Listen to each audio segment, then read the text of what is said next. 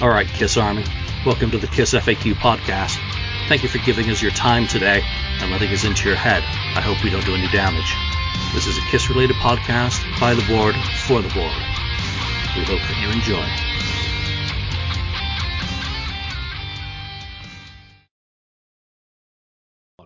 Welcome to episode 252 of the KISS FAQ podcast. I'm your host, Julian Gill, admin on the FAQ. Today I'm joined by Daniel Wees. Hello. 69th Blizzard Ken. Hey, hey. And little Andrew. a Alive Catman, making friends on the FAQ. All it's his business. Making friends everywhere. Everywhere, my friend.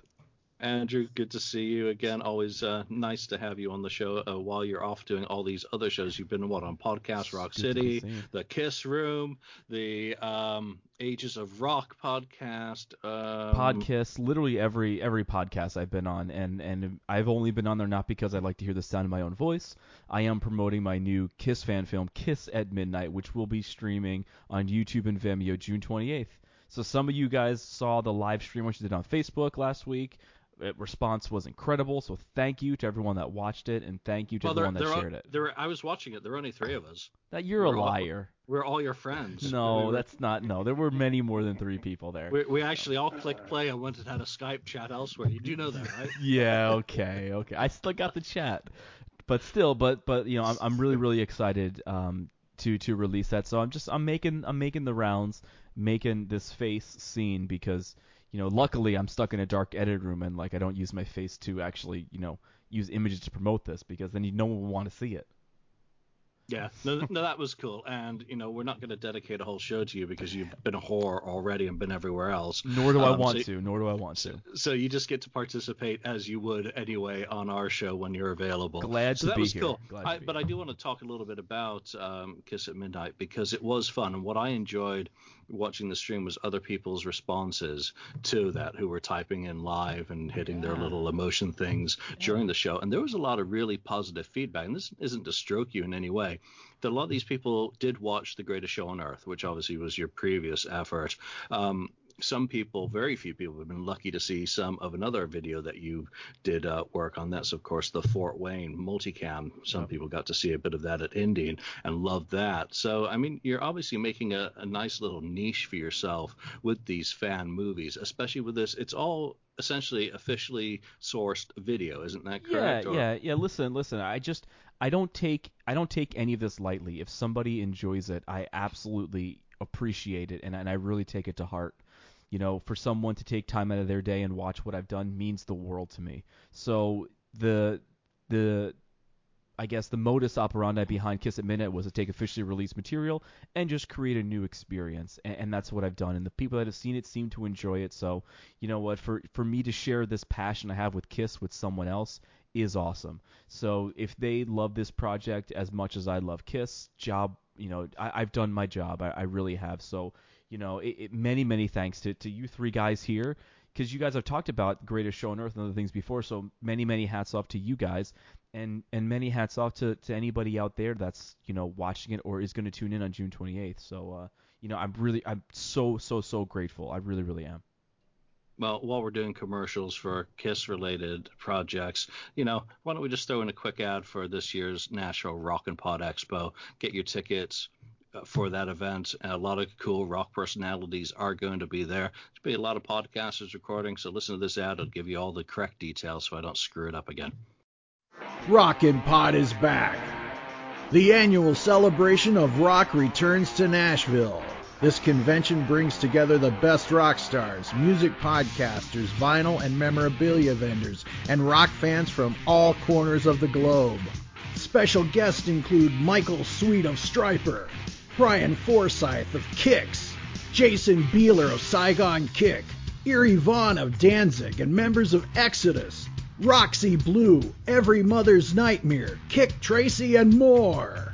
Music podcasts from all over North America will be recording on site all weekend.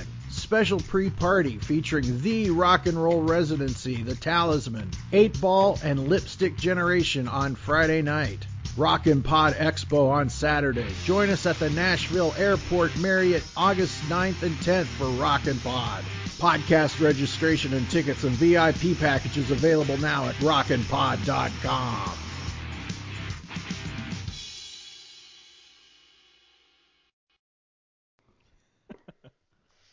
All right, we're back. All right, so let's get into this week's topics. There's a whole bunch of stuff. Daniel, this was kind of your idea to dig into the board, I think, and uh, you know just see what people are talking about. What do you want to talk about? You know, what's on your mind as a Kiss fan um, that you think is worthy of discussion? I think someone suggested uh, changing the covers of previous Kiss albums. What would you do? What would you like to uh, add or, or so? I think that was quite interesting to see.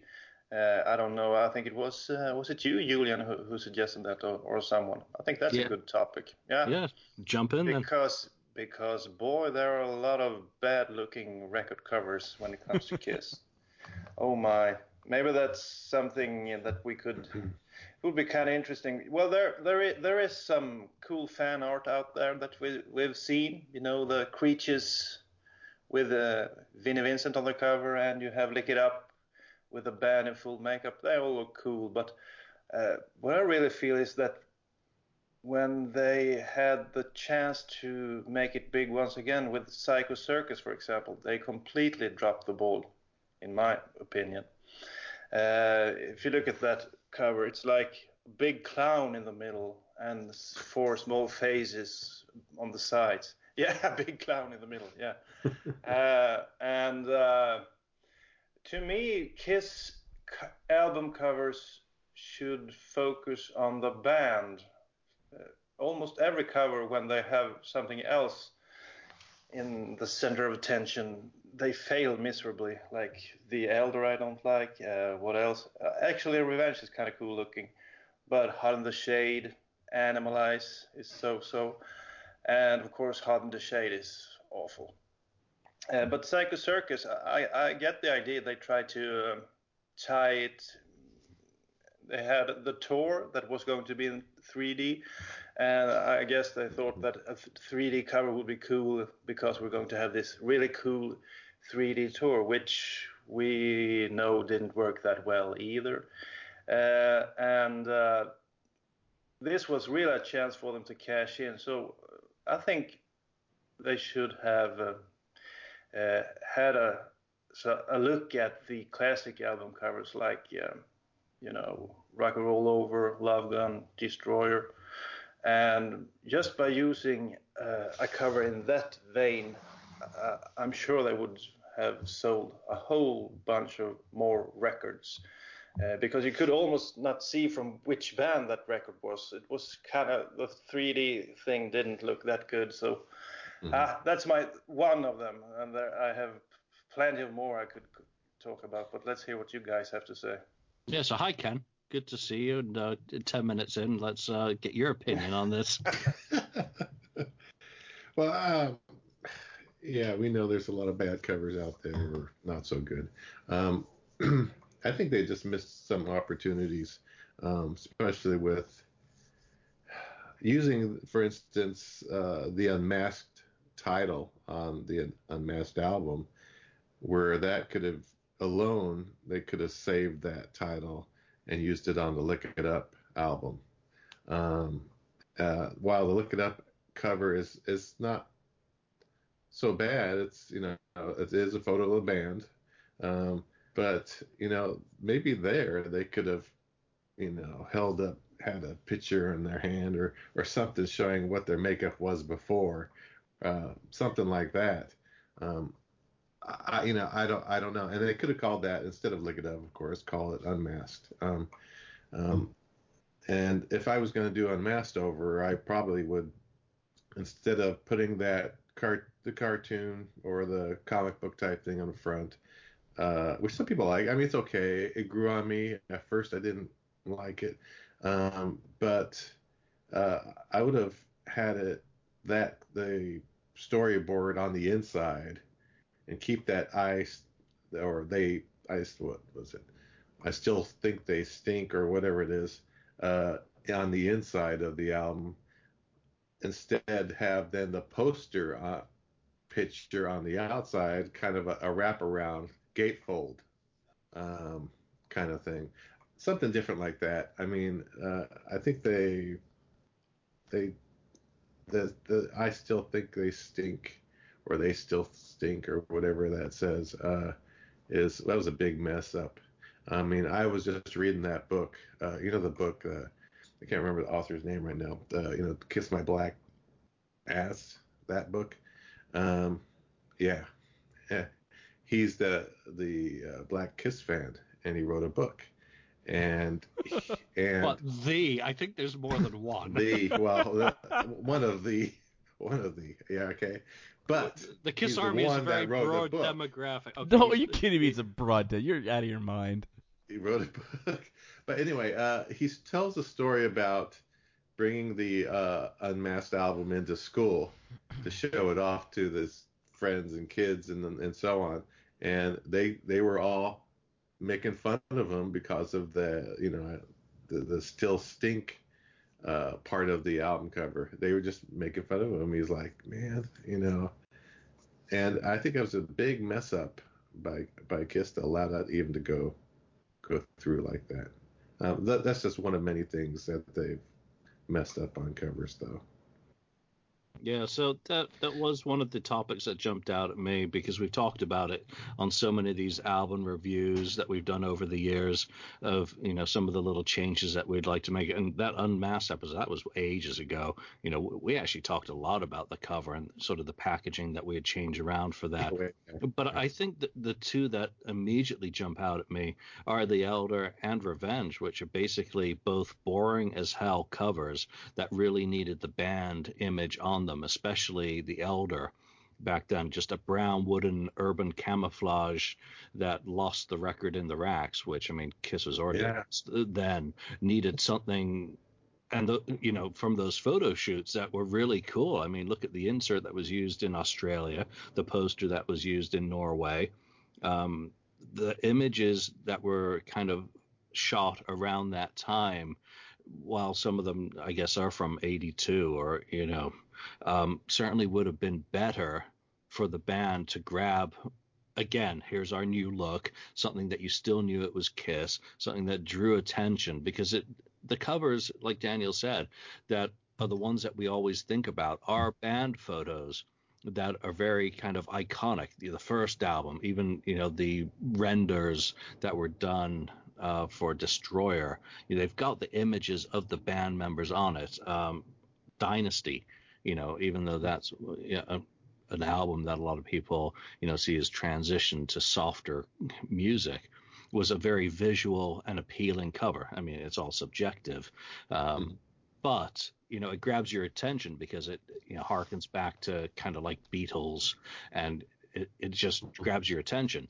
The Elder needed something more than just a brown paper bag. I mean, it's not like it was Led Zeppelin. um, Led Zeppelin can get away with a brown paper bag. Kiss, not so much, especially in 1981. The same goes for Revenge. That a very gray, boring cover, and I, f- I always found it atrocious. I mean, yeah, it's like cool. It's the side of an air, an airplane or a battleship or something mm-hmm. tough and but it's so focused in it's like magnified you don't really get the sense of aggression out of it it's again camouflaged. And with gene finally looking cool in 1992 get that guy on the cover of the album because people are going to do a double take of number one holy shit kiss is still around. Number two gene looks cool finally. So Mhm. you know those are the ones that kind of grab my attention uh, initially. Andrew. Well, uh, Ken actually had mentioned both of the albums that I, that I did want to talk about. I want to talk about Lick It Up first Sorry. because I think that this is a huge missed opportunity uh, if people still cared about the band at this time because people didn't care about the band at the time. But if they did care about the band at the time, I would have put a makeup shot on the cover and then I would have put a nice giant hype sticker that says included in this record a gatefold picture of Kiss without their makeup finally. And then you open up the gatefold and that's the lick it up cover. It should be should have been the gatefold because I think that would have been a great marketing scheme to get them to buy the album because you know there was no internet back then, so no one knew what they looked like. So you have to buy the record and open it up out of the cellophane to see what they look like without makeup. I think that could have gotten a little bump in sales, my opinion, but nobody cared about the band at the time. The What band about the peel off? You you know the Beatles, the famous uh, butcher Yeah. peeled and unpeeled cover. Yeah, I- Put something on top that you had to peel off in Well- order to reveal their faces. Well, I just wanted something you had to purchase the record to see the band. Like I didn't want you to see the band and then purchase the record. I wanted you to have the record, have to take it home and open it, and then you see the band. You know, they could was have had it. You're saying. But go ahead. This is a neutered band at the time. Nobody cared about Vinnie Vincent and Eric Carr makeup. No slight against either one of them, you know, especially Eric Carr. He was the heart and soul of this band at this time, but nobody cared about the band at this time. If this was, you know, Gene Paul, Ace, and Peter, 1978, 1979, you know, that that alone would have made the album shift platinum, my opinion. But no one cared about the band at this time. That's why when they unmasked on MTV in '83, it was late night. Nobody nobody cared. So you had this great thing that you could have done. It was a huge missed opportunity because who cares about the Fox and the Wizard and Giraffe Boy and Goat Boy? Nobody cares about that stuff. They wanted these original four characters unmasked for the first time, which is also why you know Peter Criss put his face on uh, on a record at, at some point. But um, but the other record that I wanted to talk about is Dynasty. I think them using just their faces on there was a missed opportunity because what does that album cover say about the album? Doesn't say anything about the album. I think it would have been much cooler to use something very similar to the Return of Kiss tour book or something similar to the Return of Kiss TV commercial with them in the smoke and the city in the mm-hmm. background because what what does the word dynasty mean? So Kiss had conquered New York City. They were a phenomenon at the time. So seeing them, you know, looking like superheroes walking away from New York City would have been something very cool. That I think that in itself, you know, would have separated the album from the disco reviews that it that it had gotten ultimately. Because let's be real, there's really only two bona fide disco songs on that record. That was made for Loving You and, and Dirty Living. There, it's not really a disco record, but I think because you had nothing to mm-hmm. compare the album to, you just had these faces, and then hearing all the drone from I Was Made for Loving You, people just thought it was a disco record. But if you had these guys looking like the cartoon superheroes that they wanted to come across as, eh, that would have been kind of cool. The other thing I would have used the the straight jacket image on the front cover too. I know I know there are documents that Julian has so graciously posted over at the FAQ. There are documents that they had certain meetings where they didn't want to use the straight jackets because Ted Nugent had just used that, and they were afraid they were going to be compared with Ted Nugent. But that mm. that that image is good, and and I know the image is good because Ken, you want the that same image. I know Gene is different, but you wanted that same image to be used on Unmasked. So that insert poster in Yeah. Dynasty is that frame that Victor Stabin used from Unmasked. So you know those are the two records that stand out for me. I don't disagree with The Elder or or Revenge. I mean things could definitely be done with both of those, but I think Dynasty and Lick It Up are the ones that need the most um, help, my opinion. Just quickly, I have to say, Psycho Circus, of course, could have been a much better looking album. And they used Barry Levine for a photo shoot uh, for the reunion era. It boggles the mind why they didn't use those photos because that was like great themes for each and every band member. I would have used them on the on the back of the album or maybe. What if they used um you open up the, the tour book. What if they used that, that, Yeah. that tour book photo, uh, the the inside cover where it says now appearing? I thought that might have been cool, like have Yeah. them in like a circus cage almost. Uh, but but Yeah. again, but again, we, we we talked about this many times before, or I've talked about this many times before. Uh, the Psycho Circus tour was a huge missed opportunity, and unfortunately, Motley Crue did it so much better in 2005. Yeah, that was that was a great tour. Carnival of Sin. Yeah. Can Well, you, you know- can you imagine if Kiss had done something like that in 1998? Oh yeah, Yeah. be awesome. Uh, you know where Andrew was pointing out the cover of uh, Dynasty, it, it goes back really uh, to Kiss's first album, where you, you're not you're not really seeing what you're gonna get. Um, all you get is the four phases. Sure, they were trying to do a Meet the Beatles kind of thing, but they really had a missed opportunity there to show them in full regalia, you know, their their costumes, and let and people go, oh wow, you know, I, I, I, I agree with you there. this? I, I agree with you there. But you know, I think they were playing it safe a little bit on that first record. I really think that Dynasty needed something because there was a lot of flack. Roberta, Mhm. there's a lot of you know flack. there was a You're lot of killing me softly. there was a lot of flack around that Dynasty record because they were becoming a disco band. I don't I don't have the date in front of me when the single "I Was Made for Loving You" was released, but I know it predated it predated the record. So you had you had this single, and then you got the record, and you're like, what am I getting on this record? Actually, April April 26th. April 26th, one day before Ace Frehley's birthday. Um, so you had this, you you had the, the the noise from the single, and then you had this record that wasn't really saying anything. I mean, we knew it was Kiss because you know Kiss was on the cover and in their in their in their makeup, so you saw this makeup. But I think if it had said something, it could have battled that this is a disco record. Yeah, I, mean, think I think? I think one of the one of one more interesting record is, is Sonic Boom because then they, they chose mm. the color scheme from Rock and Roll Over and Yeah. and they they they understood the, the power of the classic albums and still they failed miserably. What do you have to say about that record cover? Well, it was too calculated, too contrived, because it wasn't organic. What was created in 1976 came naturally. I mean, that was an artist came up with that design, and it was inspiration. Now, being dictated to that we want these certain elements. Uh, Yeah. Again, I mean, look at the little round faces on the front of Sonic oh, Boom, so and compare them with the dreadful little round things on the back of Psycho Circus. I mean, Yeah. that kind of speaks to the same sort of art direction coming from the same source on both Stanley? On both of those. And I don't think it was necessarily a bad album cover as such. There are just things that could have made it better. There are also things that could have made it worse. I mean, think of No. Alive too. No, That's no, a pretty the, bad album cover. No, the Yeah. worst the worst thing in Kiss's history is the gatefold in the booklet of Sonic Boom, where it's it's clear that they're in the Alive 35, you know, destroyer costumes, and someone just painted over them to make them look like the Sonic Boom costumes. It's terrible. It's the worst. Go back and look at that picture. It is the worst. Like I looked at that and I go, this is just terrible because they had changed costumes at that point. point, and Julian's gonna go and look it up right now because he doesn't remember because Yeah. who looked at the book in Sonic Boom? But it's terrible. They had changed costumes at the time. I remember when Sonic Boom was being recorded, none of us thought that they were going to change costumes, or even the stage for that matter. We thought that they were going to, you know, you know, pony around the the Alive 35 stage.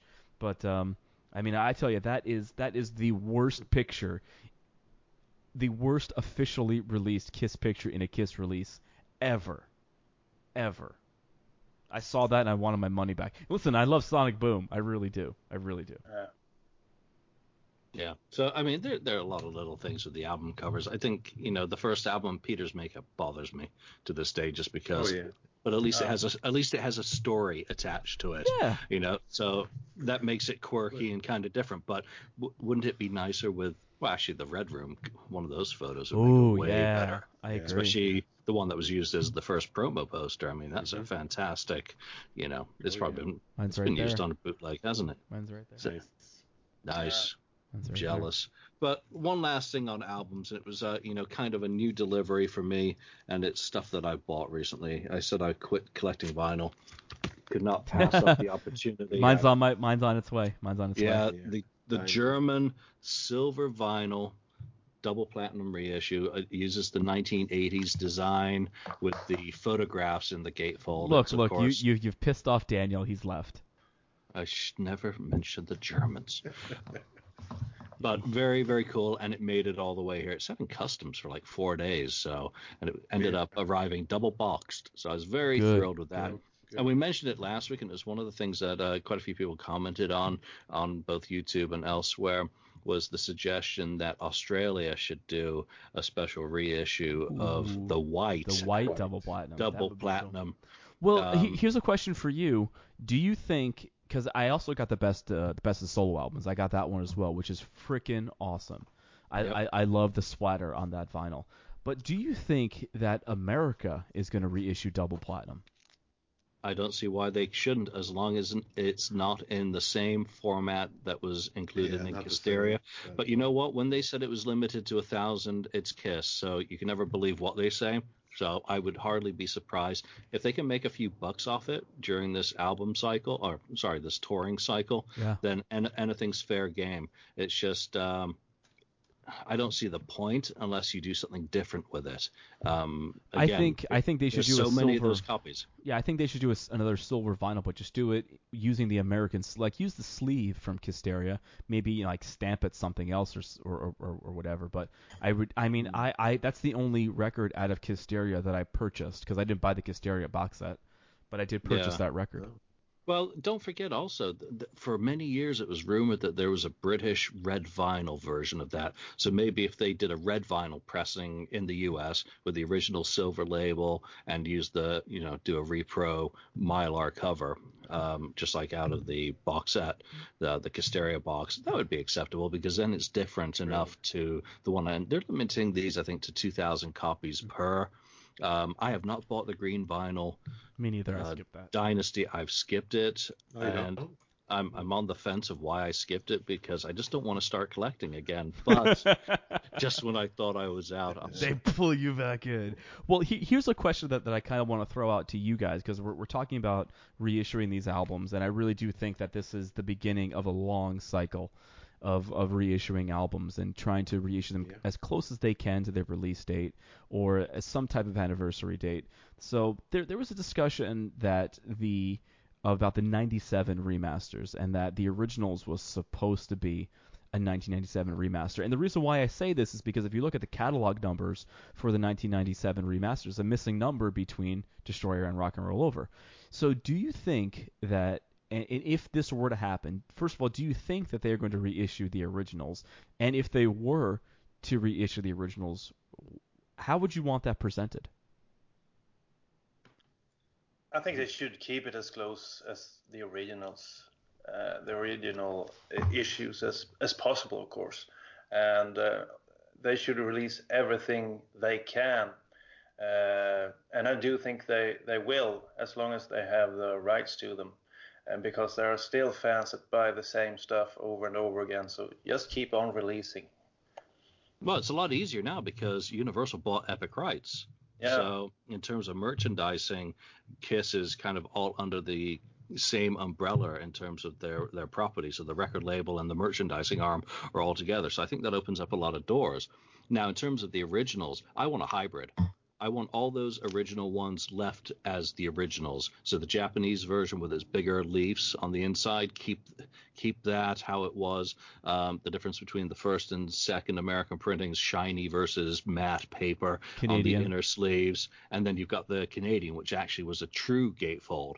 So I would like something that combines elements of all of these, which means having the full gatefold. Number one, it's cheaper and easier to make, um, and keep the records in it. Then I want glossy inner dust sleeves, and then I want a Japanese book. You know, so to take something from each one of them, um, so that it's its own unique product that is a homage to the original without uh, kind of stepping on it.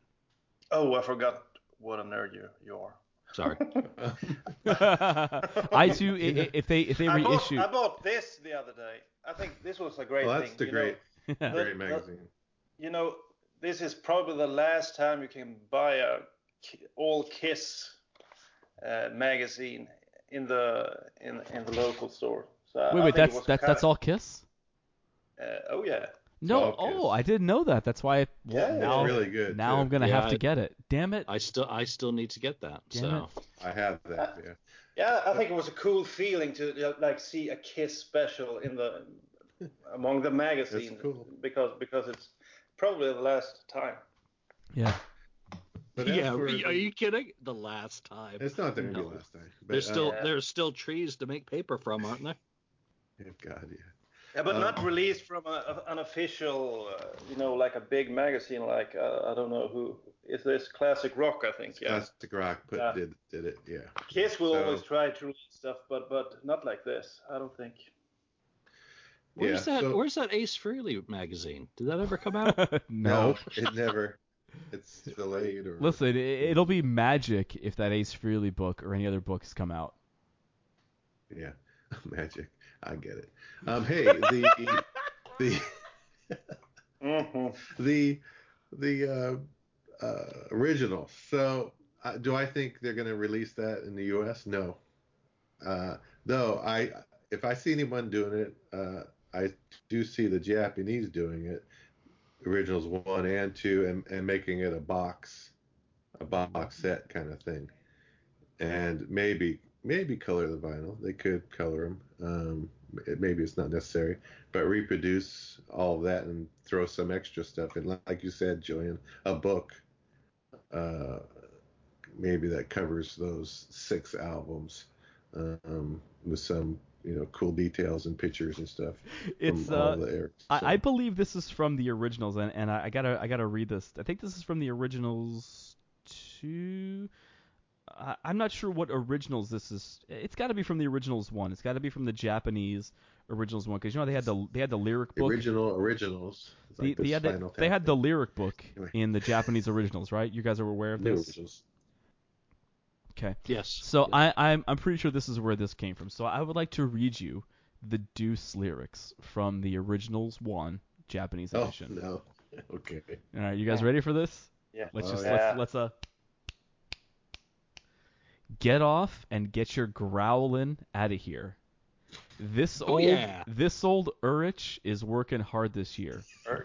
Baby, do the things you're supposed to do. Baby, if you're feeling good, baby, if you're feeling nice, you know your man's working hard's worth a deuce. It gets better. Masen. Honey, don't wash your mind behind his ears. and baby, stop crying all your tears. No, I've said it before. Yeah. Someone has got to record a tribute album using mm. the The Japanese. Japanese. It's not to mock because come on, it's a second That's language, funny. and I've done translations of French articles, and come on, I've butchered some of the French language in that in those efforts, and I've even used not just my dictionary, but you know Google Translate. You're gonna say I didn't even use just my dick, but I used my brain too. Um, so you know it, it it's entertaining, but you know so are those uh, Japanese a- album titles, the subtitles. You know the whole picture of hell, which I think was uh, one of Oh, the yeah. originals uh, subtitles. Well, well, while we're talking about Pictures of Hell, I think if they would release re-release the originals, hopefully in the U.S. and Japan, I would love to see them all three records red vinyl, and uh, I, I would include all the same things that that Julian included because it would differentiate it enough from the originals release. You know. Yeah, and come on, the last record I think issued in Japan was the absolutely incredible Destroyer uh, cutting, which is absolutely stunning. That's one I still regret selling. So. All right, let's move on to some other topics because it's too easy for this to turn into, you know, kiss my Yeah. wax and just talk about vinyl. Kiss the your whole what? time. Yeah. Yeah. All right. So, uh, some other topics from the board. I mean, it's too easy to go through and pick on these. I've seen a few today, and you know, Paul almost flips his wig in Moscow. Yikes! Oh no, that's the Ukraine show. Yikes! Because there was a partially empty um, high roller area towards the front of the stage. Um, so, you know, let's talk about the Ukraine. And that You, you kind of like how people are trying to spin it in a way that, oh my God, Kiss is not selling tickets. Bring back Ace and Peter. But no, you what- just remember, Kiss is doomed, right? yes, Kiss is doomed. Yeah. Forget But the haters. now Forget the haters. say- we won. yeah, now we're supposed to say, "Fuck the haters, we won." Yeah. Well, but what people don't realize is that once the image pulls out, I mean, there's that front little little grand section that is is relatively empty, but the rest of the arena is pretty much full because what you have now is you have these promoters, and this is the promoters' fault. This isn't Kiss's fault. You have these promoters that are selling that are putting up these these tickets for these premium prices. And people don't want to pay premium prices for tickets any longer, or, or any more than they have to.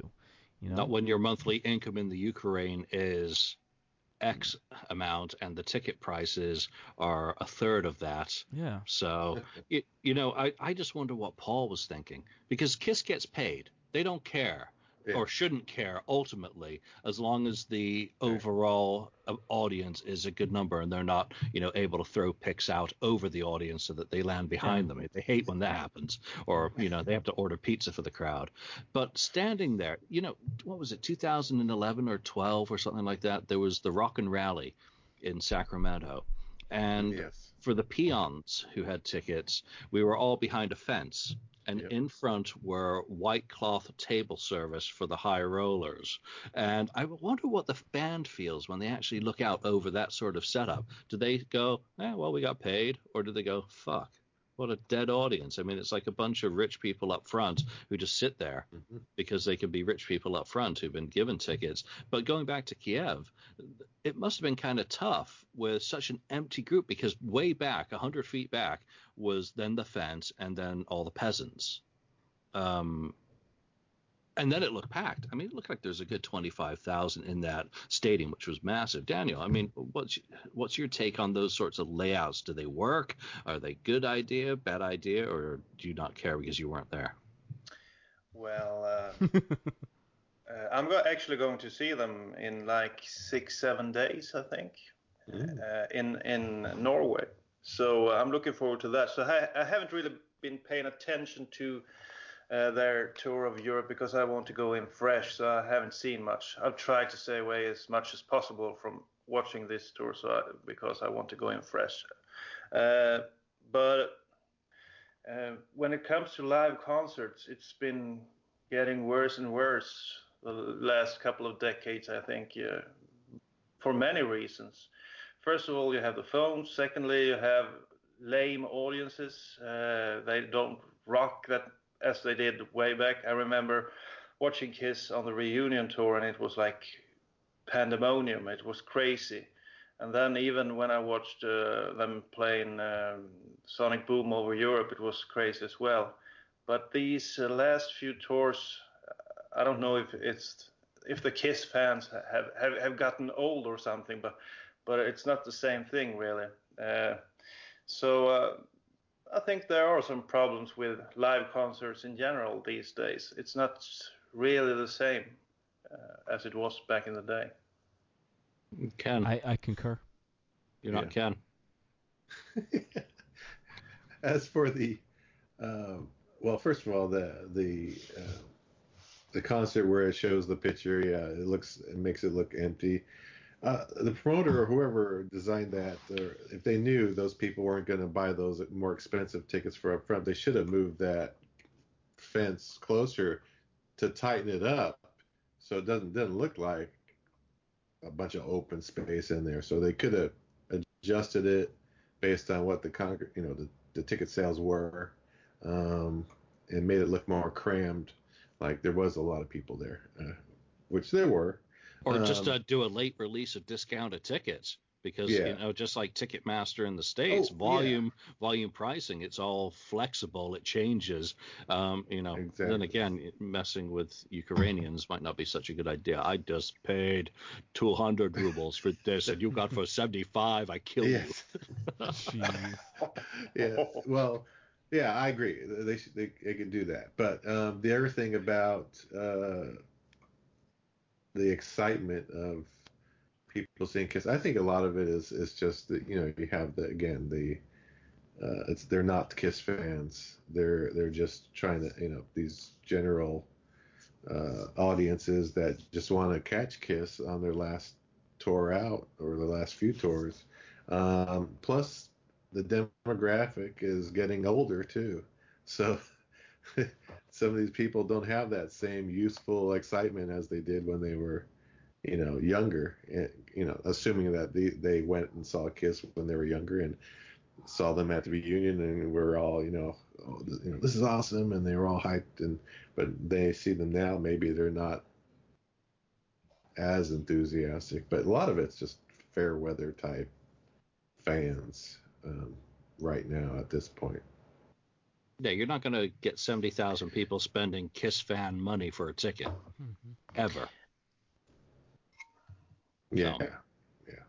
Yeah. some of the other threads that are in here as well. You know, Gene nearly fell over in Krakow, which uh, Well, I mean, he- Yeah. he- here's the thing. I'm just going to make a blanket statement about a lot of the threads that are going on on here. There's just people that are purposely putting clickbait-like titles, and everyone Sure. is just picking little events and trying to make this massive happening of sometimes a minuscule thing, or maybe it's just oh well, it looked like that from the video, it looked like that from here, and look at that. Just you, yeah, listen, Kiss is doing great. people mm-hmm. are enjoying the band, so let's just enjoy this one last time. Come on. I mean, people are just bitching about every little thing. Just let's enjoy this one last time. Let's talk about the the Kiss movie that's that or, or the Neil Bogart movie. The, the, yeah, well, Yeah, that was that was going to be one of the next things. You know, uh, some people were making a big deal out of Helsinki. Oh, I mean Havinka or whatever. I, I have no idea how to pronounce that, so uh, apologies, Finnish people, if I just butchered that. Because for most people, it's not going to matter. Hello, Hel- Helsinki is the intro versus something which may not be familiar to someone on how to pronounce. They at least got it on the T-shirts, eh, you know. So th- that was at least good. But I think people do try and make a, a big thing out of nothing. I was actually more concerned to see Gene stumble because, you know, well, I'm going to say I'm going to go there. At his age, you know, Ooh, yeah. You If he falls, if he falls, he ain't getting up. Yeah, no, and it, it could it could injure him or any of the band members yeah, as that's well. true. Um, so it is concerning. I'm not gonna, you know, send Gene a life alert. Help! I've fallen and I can't get up. Um, but you know, you know what I say? You know what I say every day? Kiss alert. Every day of my life, I people are like, "Oh man, follow me on Snapchat." I'm like, "Listen, I'm too old for Snapchat, but I'm still too young for Life Alert, so I don't have any idea what I'm doing in my life right now." Yeah, I'm too old for Instagram. I can't figure that out. But let's talk about the Neil Bogart biopic because that's the rage that's on now. Motley Crue's The Dirt has been very popular. The Freddie Mercury movie, Bohemian Rhapsody, was absolutely outstanding, and the Elton John one's getting savaged for being too safe and saccharine, and sorry, not being as interesting as Freddie Mercury. But it, it seems to be the season that these sorts of stories are resonating. Um, well, with people. this What, what are your? I mean, go Andrew, talk. You know, this isn't an insult about Bill Aucoin, Neil Bogart, Gene Simmons, Paul Stanley, or anyone. This isn't. Uh, but I don't think that a Bill Aucoin story is going to be in theaters the same way a Freddie Mercury or Elton John story was. I think we're going to see another Netflix movie, which is fine by me. I mean, Netflix has done great things for TV shows and movies, so I, I'm looking forward to it. I'll definitely stream it when it comes out. But I don't think that this is going to be a Kiss movie like people are saying. And there are people who are saying, "Oh, well, I've worked on this movie." Shut up, shut up. No, you haven't. I think this is going to be a movie about Bill Aucoin's rise from a TV producer. don't, don't, you, don't you mean Neil Bogart? Neil Bogart. Uh, so it, it's that- it, it's that's a Neil. the that's that's it's a Neil Bogart it's an story. okay. Okay, so my, my Yeah, apologies. The, my the one that's been in development for years called Spinning, Spinning Gold, Gold. Okay, which so is uh, by his son, one of his sons, uh, who Okay. owns the intellectual property behind it. so here's the thing. Even they're gonna, there's going to be a very very small thing about Kiss. I know Neil Bogart was instrumental in bringing Kiss to the masses, but Kiss is going to be a footnote in this story. It's going to be hmm. Neil's childhood, Neil's rise to fame, and then his ultimate fall. Is Kiss going to be in that? Absolutely, but this is not a Kiss movie. And for people to say that they've worked on this or, or they've done this or whatever, it's it's not a Kiss movie. It's just it's it's just not. There's going to be so much more about this movie that isn't about Kiss, and as it should be. I'm not I'm not slighting the movie by any means because I, I do think that it, it, it is going to be it has the potential to be great, but I think it's going to be a Netflix movie. I really do. I hope Wasn't- not, 'cause they just canceled my Netflix. Oh no. Wasn't Samuel L. Jackson going to play a part in that one? I think. Yeah, Yeah, I mean, yeah. uh, Yeah, so they who's, he, big- who's he going to be? Cecil Holmes, motherfucker. You know, Uh, He's gonna be the leader of. Is he gonna be the leader of uh, Parliament? Oh, Goodell? racist. oh man, oh man. Something like Yeah, that. I, I think it could be co- kind of a cool movie if, if they focused on the you know the 70s era a bit and uh, a lot of interesting acts passed through Casablanca and Neil Bogart certainly was a character with mob ties and everything uh, and you could also have Bill Aucoin being there and if you want to you could tell some really nasty stories about him as well. Mhm. Uh, so there's a lot of things happen. A lot of things happen in, in, at Casablanca that can make kind of a cool movie, and there will also be a lot of uh, cool music, of course. That's what I was going to say. The yeah. soundtrack for Yeah. this thing is going to Yeah. be a motherfucker because think of Donna Summer. Think of Kiss as well. Think of Lips Inc. Think of Parliament, Funkadelic. God, I mean Captain and Tennille. Um, Angel. Those Because I think I think that was the biggest thing with with the Queen film, the Queen movie that that they uh, managed to do the music so well, and it almost it has to be about it has to be about the music. Listen, I just Yeah, want I just want the drugs. I just crazy- want one scene. I want one scene where Casablanca is firing on all cylinders and Captain Tennille like, listen, Captain Tennille, they're so popular right now. We got to release action figures about Captain. Let's do it. And then I want them to look at the warehouse and going, man, you got thirty thousand captains left. What can we do with them? I know. Put Paul Stanley makeup on him. Make him kiss Mego dolls. I want to see that scene. That's what I, I, want to see. I think you're more likely going to see the scenes with the silver tray coming in, Mr. Bogart. Exactly. Yeah. Yeah, Yeah, Yeah, there you probably. go. You go. Exactly. But, I mean, Neil Bogart. I mean, I did start writing a lot on him way back. I was doing the Focus. I mean, um, I, I went off on a whole tangent and I got lost in his career. I mean, Cashbox, um, all the stuff he did in the early '60s, all the payola. the softcore porn that he did in '64, the singles he cut. There's still one I need to find. Um, I mean, his father. Uh, uh, there's going to be a lot of Al Bogatz in this movie, and it needs to be as a biopic about uh, Neil Bogart. That's his family, and he started off in the projects in New York City. Um, grew up with people like Susan. Uh, what's her name? Collins, who was on Ace's solo album, knew her. His family connections. Um, Joyce Biawitz. Joyce, of course, he was on the flip. He was on an episode of uh, episode of Flipside, Flip as well directed by Uh, Bill Aucoin. in 1973. So um, he what what what was he? He was I think a co-producer or producer. He I think he nicked the music basically from another label for Question Mark and the Mysterians, 96 Tears. then of course you got the Lemon Pipers and all that bubblegum music. So in terms of music and content, it there is so much that they can cover, and that was what hooked you with um, Bohemian Rhapsody yeah. the, the songs. Now, when's the last time people heard the Lemon Pipers? You know, and that was brought back to the forefront again, or any of the stuff in the early '70s that he was a part of on Buddah. Um, you know, and his own music. I mean, there's some. He's got some good songs. Ghost of a Chance, I think it was, uh, was really good, and Bobby was a minor hit. So who knows what they could drag out, but all that 70s music that was big, was massive, the Casablanca catalog, and then you get into Boardwalk Entertainment, and who were, who were some of those early releases? Joan freaking Jett. Wow. I'm excited. Oh, yeah. I'm like, uh, Why aren't you working on this film, Julian? Why I'm- aren't I'm you just- working on this film? I'm film? just hoping this is better than that book that came out. That was a good effort, the book. And Party Every Day? No, uh, the other one, Spinning Gold, Neil Bogart. There's an uh, actual spinning gold book? Yeah, Oh, I Yeah, there is. I didn't even know that. Yeah, it, and and it was uh, by one of I think one of the children or relatives, and it was a good effort. But Let me it, find it. from someone who does actually know something about Neil, and uh, all Kiss fans do know a fair amount about him from that perspective, um, and getting him getting sued, of course, by uh, Donna Summer is kind of a big story. Um, you know, that kind of Yeah, I I think people are of the looking people looking for you know to see a lot of Kiss in, in this movie.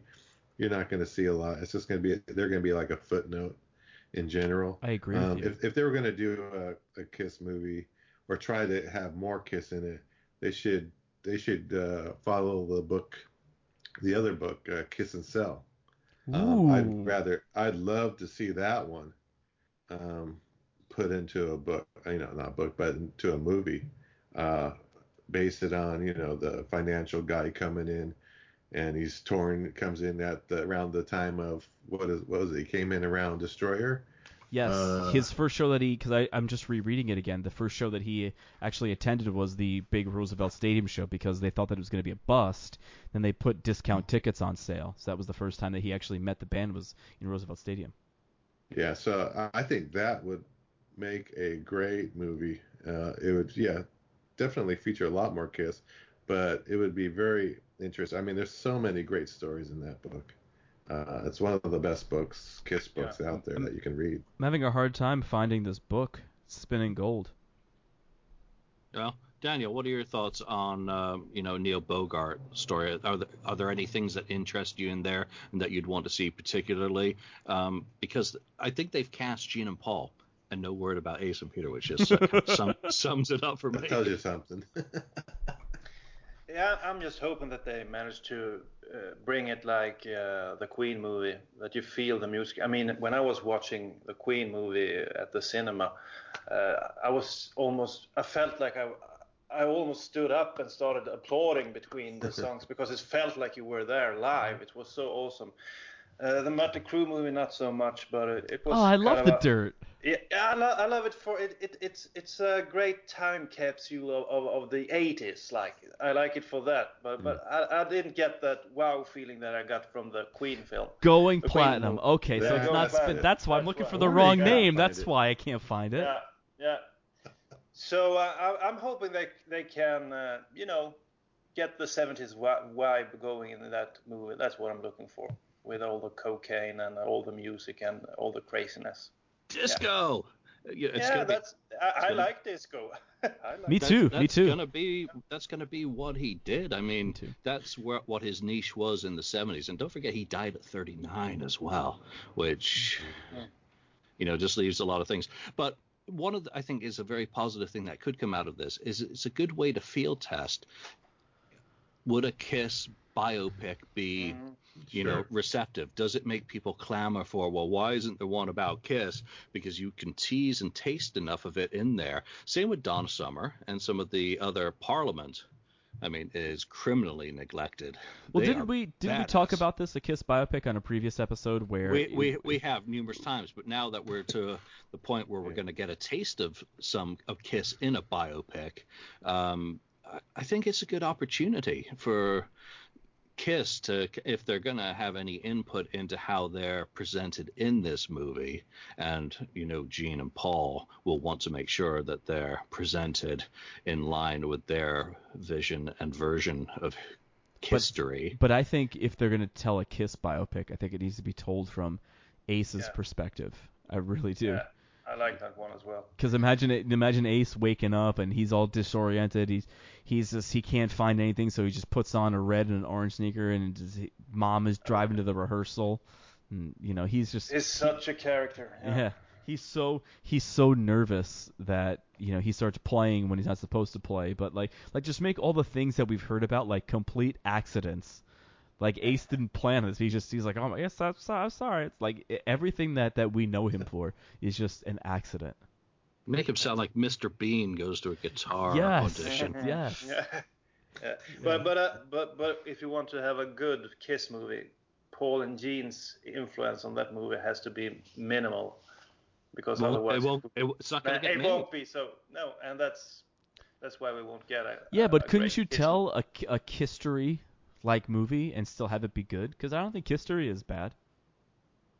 Uh, but but Gene and Paul, the, I don't think they are the guys to to uh, make something good out of this. You need outside influence, and they won't allow it. So I think now now I find out Mhm. as as they're getting older, is at the end of their career that they're going to become much. They're at the end in of what? They're at the end of what? At the end of their road, the end of their career. End of the end of the road. Cha-ching. yeah. Here's one dollar. Uh, uh, Have they trademarked that yet? Oh yes, they have. Um, Oh yes. Got to send them another quarter. But I think they're going to become very much more possessive of their version of the story, more so than we've seen develop over, you know, the past 20 years since the end of the original reunion. That I don't think any sort of objectivity can be brought into any Kiss biopic or how they're presented. So I think those of us who do go and see a story of Neil Bogart, and I don't think a lot of Kiss fans are going to be kind of into seeing it unless there's a substantial amount of Kiss, and I think they will be disappointed, as we mentioned, that it's not going to focus on Kiss the way that um, you know they they think it should be. So think of a few scenes that you'd like to see in some Kiss-related scenes that you'd like to see in a Neil Bogart movie. I mean, just narrow it down to those parameters. What are the sort of key things that you think have to be there? Well, one thing that I thought has to be in there is Peter Criss pre-Kiss going in there with his bongos and playing. And some of it is made up. You know, the story with Mike Reno and Peter and um, Stan disagreed on their reminiscences about going in and auditioning for Neil at Buddah, even though Buddah paid for demo sessions. But, you know, Peter's adamant that he went in with his bongo and they flipped out because here are these two scruffy guys, one with a bongo, who sit down. They didn't play back, but they did play all of that happy, crappy music that Peter's band was doing at the time. So I think that's one scene that's got to be in there because Peter then comes back into the story later as Kiss, who were Casablanca's bread and butter. Ken, I mean, what's uh, some of the sort of key scenes you want to see? Well, d- definitely how they how they uh, or how he found Kiss, which which was through I think the the demo tape that uh, was it Richie uh, Kenny Kerner or Richie Wise, one of those guys. Kenny Kerner. Kenny Kerner had had heard it and like he took it to to uh, Neil Bogart and said, "Hey, this this one you know is pretty good. You know, listen to it, check it out." And Neil Bogart liked it just listening to it. He he hadn't even seen them.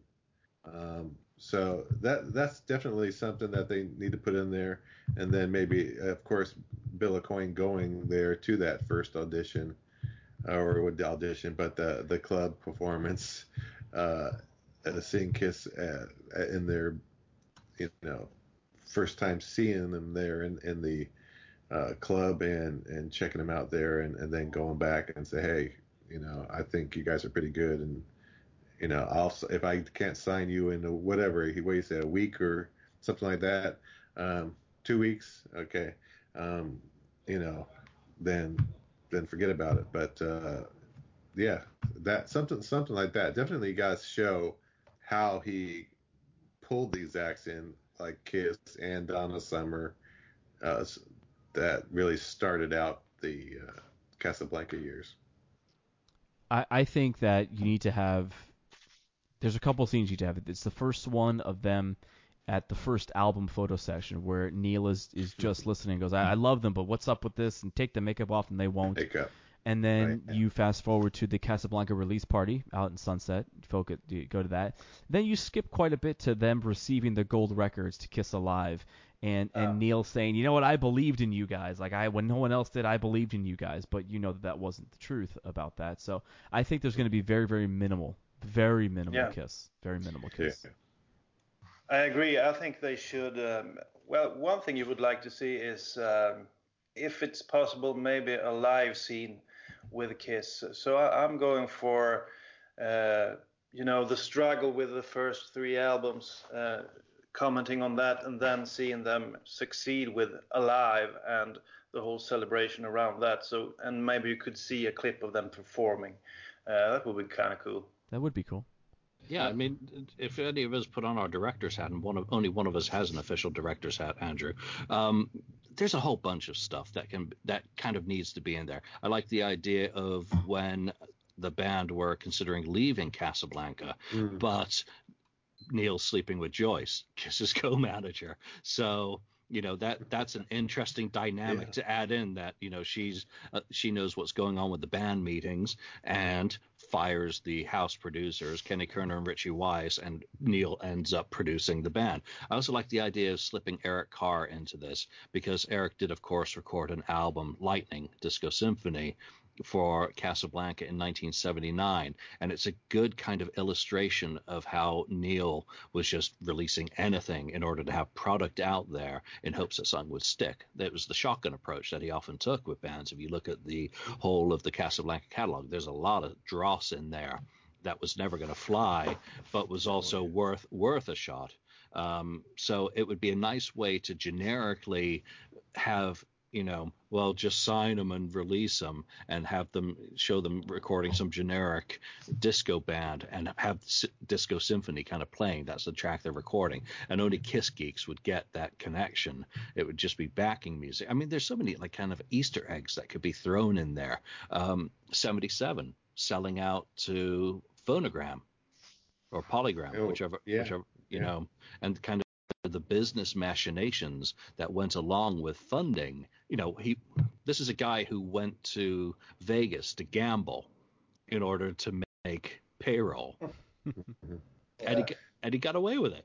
You know, uh, Julian, you mentioned you know um, Cap and Tennille. Um, that wasn't their original label. I think they were on uh, I can't remember the label they were on, but uh, they moved. They they were picked up, I think, on, onto Casablanca late in the 70s. Um, and uh, also, you know, it's interesting. You mentioned the, these other, you know, artists. He's just trying to put out, you know, put out music. Well, he also picked up, uh, you know, Player. Player was on another label. You know, the B- Baby Come Back. That's on. They were with another label. Casablanca picked them up. They picked up. They picked up Nick Gilder, who was on uh, Chrysalis Records. You know, he did Hot Child in the City and so on. And so they these artists that kind of fell off these other labels, he was willing to go give them a shot and bring them onto their Casablanca label and, and, and try them out and hopefully try you know try yeah, to get a hit. about Captain and Tennille, they were on A&M Records until 1978. That's- and they there weren't signed to Casablanca until 1979, which was their Make Your Move record, which was the last record of theirs to go gold in their entire history. Yeah. With do that to me one more time. I mean, come on, that's that's like pretty well known mom Yep. music from the early Sure. 80s. Yeah. I Oh, know yeah. I, Yeah. I know when my mom was listening to Anne Murray and Crystal Gayle, that song would turn up on the radio. So, But but again, um, they they were dropped from Casablanca in '81 because their scrapbook LP in '81 was on Spectrum Records. yeah, but who else was signed in '78? Cher. Mm. Take Me Home, Oh, yeah. and then of course she did. You know, uh, she was with Gene, and then she did too. Uh, something Take These Chains or something like that, and then she did Black Rose with. Uh, yeah, Black Rose. Yeah, uh, as a as a band project. I can't remember the guy who it was Dudek or. that album. I, I, I mean, come on, you know, there there are so many things that if they were going to put half the things that we kind of just brainstormed rough in there, it would be a five-hour movie. It needs to be a mini series, and uh, Oh yeah.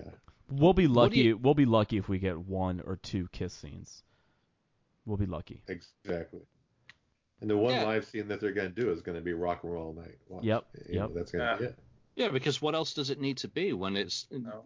they're trying to tell a story to a wider or, audience? Because this isn't going to be like Detroit Rock City, Mm-mm. um, which what was they did Detroit Rock City in that one, obviously, but um, Clearly. clearly. Thank you. Um, so they need to have general stuff about Kiss. So it's going to be nothing um, that I guess interests us. It's not being made for us. However, I think as smart producers, they're going to want to get as many of us to go and see this damn thing, whether it's on Netflix, whether it's straight to video, or whether it does actually get a cinema cinematographic Straight to VHS Betamax. Mm. straight to beta, straight straight to reel to reel. Laserdisc. NBC movie of the week. Yeah. Halloween. All right.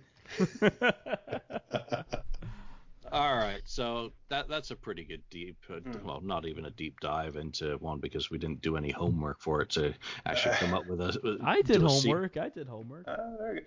But just a quick question for, for Andrew. I know you're focused on Midnight now, but uh, I've heard something about your next project being the the late to early 90s. Is is that correct? And, and That is can, can you tell 100%. us anything on that? That's 100% correct. So I've been gathering footage of the 1990 time period because there's that great Exposed 2 outtake footage. There's like three DVDs of that. So that's gonna be my next thing to do. Mm. So you know I'm gonna marry that with some live footage and uh, you know make the exposed two that should have come out in 1991. Oh, do you mean the one with Lou Reed doing A World Without Heroes? Do you remember that Exposed 2 um, packaging sheet that turned I up do. in some of the fanzines Yeah. That do. did suggest that there was going to be all sorts of stuff like that, um, dating from the Elder period. I, I like the idea of you using that footage, and you know, after you did the stream of uh, of uh, Kiss at Midnight, Kiss at shit, Midnight. sorry, sorry, what was that? Say just that had, just had to knock you down. A peg out live on it. Oh, you know, at Midnight. um, you know, it's like you should do a live stream of that Fort Wayne, you know, or, or part of it, because uh, a lot of people didn't get to see that, and that's just really good. Uh, your yeah, work just seems to grow from. Uh, Listen, I, I a huge thanks goes out to you for even giving me the opportunity to be able to do that. So that that was something that was very very cool for me. But uh, I absolutely would do that. I mean, if you give me the green light, we can start promoting that thing, and we can do that because that was one of the most fun things I got to edit. Uh, just to be able to take a concert that old and make it something different was cool. Was very cool because yeah, I watched a couple songs up, but I never sat down and examined it, you know, the the way I did. And it also led to other things that that that I've done. So um, hey, you know what? If, if that's something you want to do, eh, maybe we'll do it.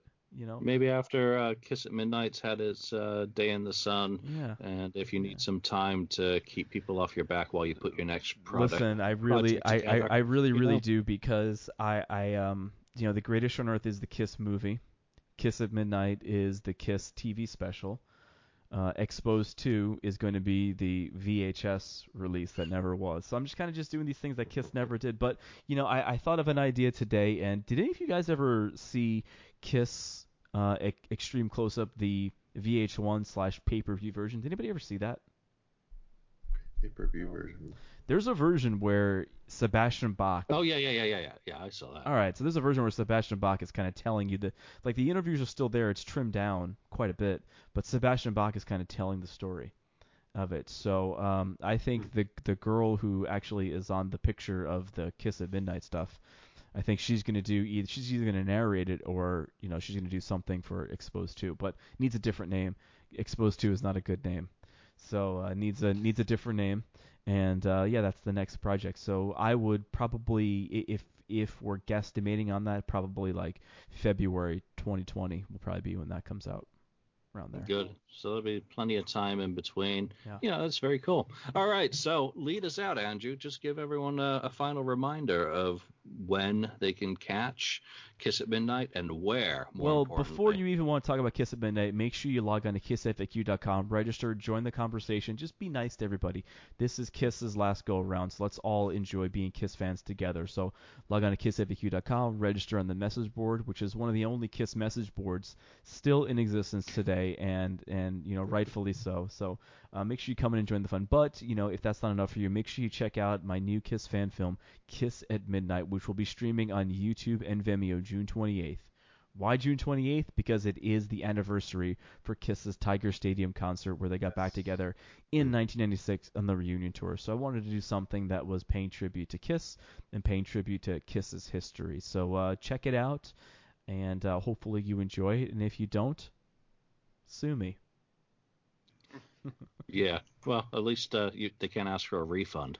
So, right. You know, well, well, you know, I, I, I do want to say this. You know, this is this is an unofficial fan film, and I do list in the credits all the officially released sources that I used to put this thing together. But please, please, please, you know, support Kiss. If you if you love this this film, go out and buy another copy of Kiss Alive. Go out and buy some of the officially released footage that I used to put this together.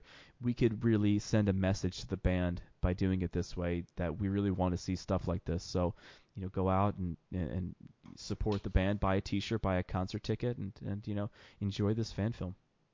Okay. Tell us about your podcast and where people can find you. People could find me at Kiss My Collectibles, kissmycollectibles.com with a K. And if you want to get some cool swag like I'm wearing today, log on to clicktshop.com to purchase all your Kiss My Collectibles swag and Greatest Show on Earth swag. Very cool. That's an advert-filled episode. Uh, Daniel, thank you for staying up late to, proud. jo- to, to join No us. problem. Oh, jesusvault.com.